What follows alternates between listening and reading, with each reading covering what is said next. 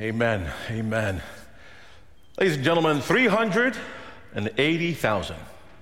380,000 was the estimated number of churches in America based on a, uh, a report from the National Congregation Study Survey back in 2020.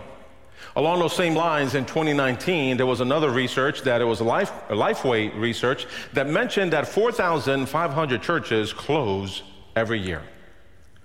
In addition to that, 3,000 new churches start up. And if you add in there the pandemic of uh, COVID 19, I will believe that the percentage of those churches who closed and remained closed exponentially increased.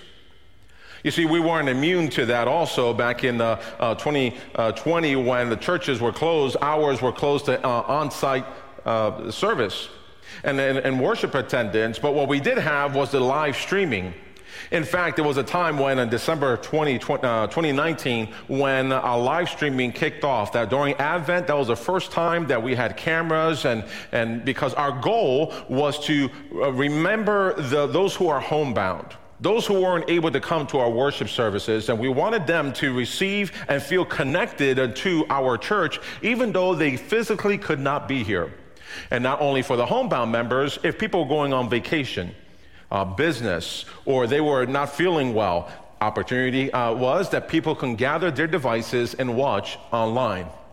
Little did we know that several months after we unveiled the live streaming in our church, we will be fully dependent on that live streaming service, where many people in our church uh, also uh, gathered in their devices and to worship together.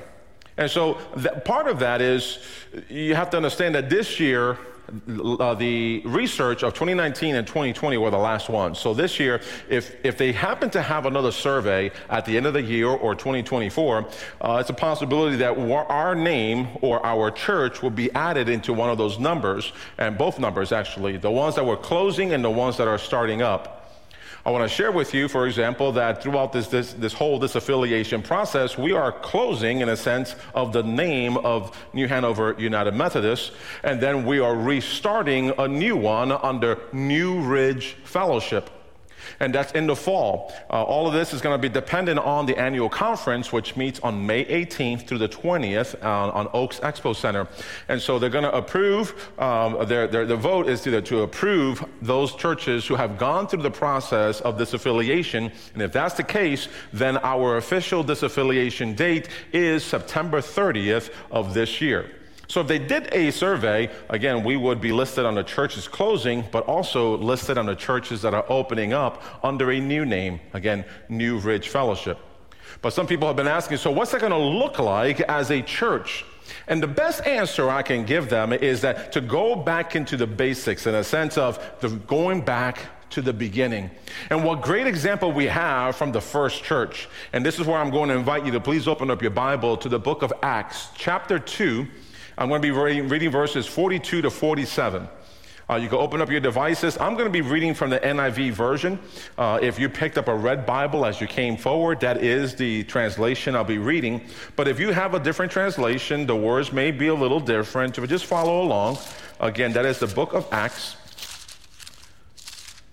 chapter 2, beginning on verse 42. All right, let me open, my, open mine up here for a moment. And that title, if you have a Bible that has different titles on it, that's actually the title of today's message The Fellowship of the Believers. So, verse 42, if you have found it, please indicate by saying amen. All right. So, they devoted themselves to the apostles' teaching and to the fellowship, to the breaking of bread and to prayer. Everyone, can you say everyone? Everyone was filled with awe, and many wonders and miraculous signs were done by the apostles. All the believers were together and had everything in common, selling their possessions and goods. Gave, uh, they gave to anyone as he had need. And every day they continued to meet together in the temple courts. They broke bread in their homes and ate together with glad and sincere hearts praising God and enjoying the favor of all the people. And the Lord added to their number daily those who were being saved. Let me pause for a word of prayer. Gracious God, as we come before your presence at this time, you know, to receive of your word, we've given of our, uh, of our singing, God, and we've singing of our, uh, we, we've shared of our prayers, and we've shared of our tithes and our offerings, Lord. Let us have a moment to receive of your word today, and let it be so. We ask this in the sweet name of Jesus. Amen. So when we uh, look at the church, there's a lot of similarities that are going to be going from what we do right now into the new entity name when the time comes. But if you look at these six verses that we just read, there are several things that we can learn as a church. The first one is the members of this church, the earlier church, they devoted themselves to the apostles' teaching, the Bible says. You see, they didn't have the privilege like we have right now of having our devices or our Bible to know and read about what happened and, and, and, and uh, during that time frame. So, no, but the, the people wanted to know about this Jesus or what he did or what he taught, and the list can go on and on. But the only way they can do that is if it was people that spent time with him, and that's where the disciples or the apostles came to play. They were able to share uh, and they, were devoted to their teachings the same way as you gather here in, or online and you're hearing the, the word being preached. They were devoted to that. They were devoted to the teaching of the word of God. But not only that, the Bible continues saying that they were also, these members were devoted to fellowship. They were devoted to fellowship, and I love the fact that uh, under the new entity name, when it comes about in the fall, that is a New Ridge Fellowship. That is part of the name of the church, and fellowship is an English translated word uh, that uh, uh, from the Greek word uh, ko- uh, koinonia, which uh, encompasses like the intimate and spiritual communion between brothers and sisters in Christ, and also the sharing of material goods. So, fellowship is so important when the Bible is saying that they came to the and, and ate bread together, they broke bread, they, and they shared other things. And part of sharing other things is that the Bible is saying that they sold their possessions to making sure that everyone that had need did not have one anymore. So we learn about how the church members gave the community the material resources that it needed. That's the third uh, uh, part that we learn from this. The, they, they gave the community the, the, the resources of, uh, of the material so that way there was no need. Those who were selling, I believe, are the ones that had much, and so therefore they heard about this Jesus who was remembering from the, the, apostles, they're remembering his words to take care of the widows, to take care of the children, and that it's supposed to be one family coming together. And so those, I believe, that those who had much were able mm, to sell their, their possessions so that way there's no more need in the, the, the body of Christ, the new church. They were able to come and to know that the fellowship and, and knowing of all the things that they were able to do. And, and, and, these, and these individuals, when they used the miraculous things in the name of Jesus, I tell you what, the non believers noticed. You see, there were things that were happening that when I, when I heard, when I said for you or, or uh, asked you to say everyone, everyone was hearing what the apostles were saying. They were in awe of, the, of seeing what they were able to do, and part of what they were able to do is because they already had a promise that God had given them through the precious Holy Spirit. You see, these disciples, these apostles, they were able to share with the people, the non believers or those who were hearing what was happening, whether believers or non believers, they heard what this Jesus was able to do. They heard about the gospel, they heard about the good news, and therefore they saw miraculous things taking place. And one of those miraculous things is this Peter when he stood up in the midst of the people and he was able to speak boldly and tell them about this name, this man named Jesus that was crucified for them. And he told them, Go ahead and repent and be baptized for the forgiveness of your sins. This is the same Peter who had denied Jesus before his crucifixion. Now Jesus had restored him and he came with this power of the Holy Spirit that is based on the uh, Acts chapter 1, verse 8, when it says, There will be power when the Holy Spirit comes upon you, not for you to keep it to yourself, but to be witness in, in Jerusalem and, Samaria and Judea and all parts of the world. And with that same power, here is Peter. He's speaking to the people, and then they wanted more of that. So they were devoted to the apostles' uh, teaching. They were devoted to fellowship. They were devoted and, and sharing of their material resources so that way there will be no one in need regarding fellowship. And so, therefore, the fourth part we hear is that the church members met every day in the temple courts. They wanted to know more about this Jesus. It, it, wasn't enough to just come for an hour or two. They needed to know more to make sure that what Jesus wanted them to do, they were able to, first of all, uh, repent of their sins, receive forgiveness, and then now what?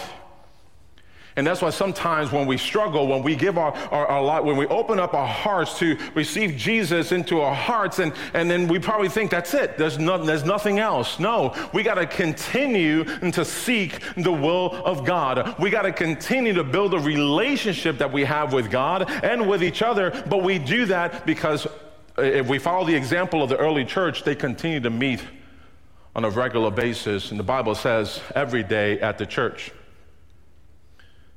But then what happens when we think about, for example, those miraculous things in the name of Jesus? Let me go back a little bit. Sometimes we think that miraculous things are based on the material goods. Well, no, we could actually see a miraculous change in people's lives. Let me give you an example. If you are an individual that uh, likes to cuss a lot, don't raise your hand, don't raise your hand. Uh, or you probably say, I, I, know somebody that does. I know that somebody that, that can cuss when they were in the beginning and middle or at the end of each sentence. And you may know those individuals, but then all of a sudden you start noticing something in their lives. You start noticing a change that now they no longer cuss in the, in the beginning, they only cuss in the middle and at the end, right?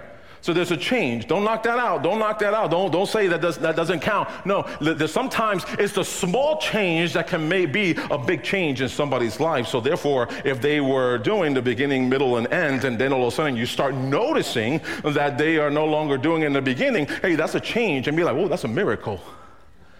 That's a miracle. And then all of a sudden, you know, keep on praying for them because they can turn around that there's no longer cussing in the beginning. Now they're not cussing in the, in the beginning and at the middle. Maybe they're, they're still cussing at the end, but there's a, there's a, there's a miraculous thing um, taking place in their life and you're noticing it and other people are noticing it. And what happens is when you see somebody that is miraculously being healed by, or, or, or, worked on, likely, more than likely, people are going to say, what, what do you have? What's happening in your life? That I see a change in you. I've noticed a change in you. And boy, was that, would that open up and says, hey, I, have I've given my life to Christ.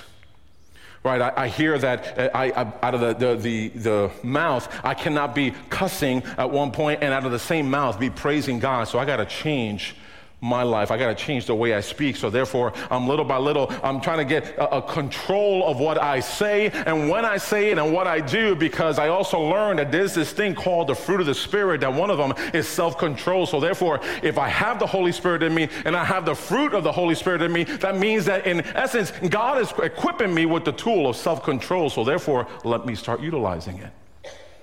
And if he's, certain, if he's worked on me, because you know what kind of mouth I had, if he's worked on me, he can certainly also do the same for you. And, and all of a sudden, like, wow there's a miracle that's taking place. There's a, there's a change in that person's life. And therefore, like the Bible is saying, more and more were added to the numbers of that church that were being saved. And I got to tell you, ladies and gentlemen, sometimes when we gather here and we look at a church and what is the church is supposed to be about, what better way than to go back into the time and to see what happened because the Jesus that was teaching before and after his crucifixion, this happened after Jesus' ascension and then with power and authority that's what was coming through, and more and more people were being added to the numbers. And here you are today. If you're giving your life to Christ, you're added to the numbers each day. I want to be known as a church that people can go over there and, and, and from the community and, and the surrounding communities and even other locations because of online services. Says,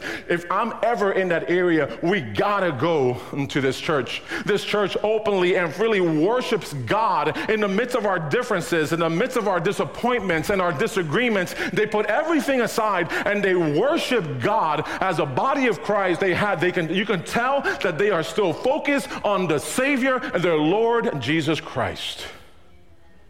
And so, therefore, If you are experiencing that and other people start noticing it, like, oh, there's something there, I really believe that, and that, like, like today, you experience today that if we need to, to stop and do whatever we have to do to just focus on what is happening at that very moment as being led by the Spirit, that if we have to pray at that moment, let's go ahead and pray. We want to be led by the Spirit, not necessarily a piece of paper. And so, therefore, the time comes when knowing that you are not alone Maybe you have been praying, oh, if they, if they could just stop for a moment and just pray, and all of a sudden you see it and you can just worship God and say, Thank you, God. And then when you leave out of here, you share with the people as a church saying, you've got to come to our church. There's healing that's taking place, and the God is speaking to, uh, uh, for the people and working in them and through them and for them. And this is the God that continues to work in the lives of people because He is still alive and well today, not only by what we're saying as a church, but what we're doing as a church. And therefore, it brings us to the last and final point is that the church members enjoy the favor of all the people.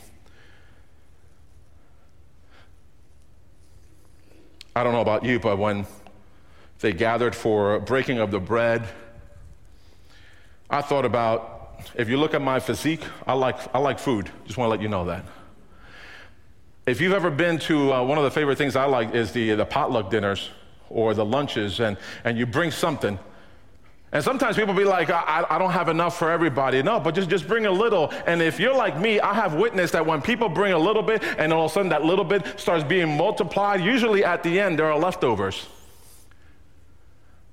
And so I can see when people be like, I, I, don't have enough to eat. I don't have my, my kids don't have uh, food to eat. And, and the church, wow, they're, they're eating, they're, they're cutting bread and, and, and they're eating bread and they're, and they're having a meal and they're having a conversation. And it's okay because they're, they're welcoming my family to go. At least my kids and my family have something to eat, even though I need. This church came alongside and they didn't worry about it. I heard that they were selling the possessions so that way everybody didn't, that was there didn't have a need. And so therefore, by giving, we're able to then receive and the receiving of the blessings that God, a little bit of the, what God has blessed us with, how we can multiply it. I want to be the church that's known in the community. And um, several several years ago, as I was preparing to uh, be a pastor, and I, I, believe I was already a pastor, but I wanted to learn a little more about churches. I remember one specific um, uh, workshop that the presenter said to those who were participating and those who attended. He says, "Hey, let me ask you a question." If your church closed today, will the community be neg- negatively impacted? It wasn't for people to answer at that time. It was a question that almost towards the end, he asked that question, and it got me thinking. Uh, you know what, ladies and gentlemen, I don't want to be a church that if we close, that the, the community is not impacted. I want them to be, uh, uh in a sense, if we're not here, we know that the community will be negatively, uh, negatively impacted. I, I, I I, I, nitpicked a little bit last week and I, ta- I, talked about several ministries of making a difference. I spoke about uh, a response crew and I'll, and I'll bring them up again today. They are individuals who go out in the community, whether they are members or not. If there's a need, we want to be able to respond. And you see people with those, whether it's orange shirts or, or with a smile on their face and, and working together and laughing, and people start noticing. It's like, hey, what's going on there? What's that? What's, what are the people there? Who are they? And then it says, oh, we belong to this church. And, and this church is like, I want to be a part of that because I want to be a part of this response crew and reaching out. How much do you charge? No, we don't charge anything. It's our heart. We're, we're being the hands and feet of Jesus in our community. And I want to be a church that's been known for our community, that a, a church that is for our businesses, that is for our schools, that is for our homes, that is for our families. And therefore, by being the church that we're supposed to be, what excitement awaits us. And I'm not saying that we're not doing that now. What I'm saying is that we, as a new mission statement that we have, really reflects back on this scripture here. The mission is to pursue Christ, to grow together, and impact the world. And if we are focused on that mission that we're doing this together at all ages, then we can achieve the vision that every person will live a life transformed by Christ. And by doing that, ladies and gentlemen, we're, we're able to uh, equip ourselves with the things like the core values that are going to help us along the way, the core values of God's Word, the core value of prayer, the core value of passion, the core value of unity and relationships, the core value of authenticity and of serving. If we utilize those core values to achieve our uh, being uh, focused and engaged in mission, we're no longer having to say that we are the church because people are seeing that we are. I just pray, ladies as we continue moving forward, that God continue to bless our church, that more people will be added into it, not because of the of physical growth, but spiritual growth. That they know we got to go to this church. They really worship. There is healing that takes place. And not all the time is a physical healing, but certainly spiritual healing. I've had this weight on me. I've had this bondage on me. I feel like something is just weighing me down. And I hear about this Jesus who holds the keys that can set me free. And you should be proud as a church to say, that's the kind of church that we're in. That's my church family. And you know what? To end, if I could have the musicians and singers uh, come forward. I remember this specific, I didn't say this at the other 8 o'clock or 9 o'clock service. I remember this specific time frame of worship service back in 20, I think it was 2021, uh, right after the Holy Week. We left it as two services. We had the, uh, in, in, the sanctuary, and we're up here as a, in, in uh, the worship team. And as I looked out, if I remember the number correctly, there was 13 people who came that Sunday. And they sat all the way in the back. Everything else was clear. And, and I remember uh, hearing saying, I think we should stop. I think we should stop the second service. No, we got to continue. And here you are, specifically as a 1030, you're definitely more than 13. We continue to share the gospel of Jesus Christ. We continue to share the love with others and be a church that is based, uh, sharing God in our community, showing love, but also being the church, like the apostles, are saying, hey, repent, be baptized, receive the forgiveness of Jesus that is provided for you because you know what? We're a messed up church. What messed up church? We have a beautiful facility, but we, the church, the people, are the ones that are messed up. I mean, it's not because we go to church because we're perfect, but because we are messed up and we need God. I need God each and every day. It takes a lot of courage to be able to stand up here in front of you and, and, and say that in the sense that, oh, but you're, you're the pastor. You, you know, no, I'm a human being too that goes through uh, trials and tribulations just like you. I need Jesus in my life. And I am just being as real with you, as authentic with you, that I am no better than anyone. But I try to do my very best to do what God has asked me to do. Let's be the church that is for our community.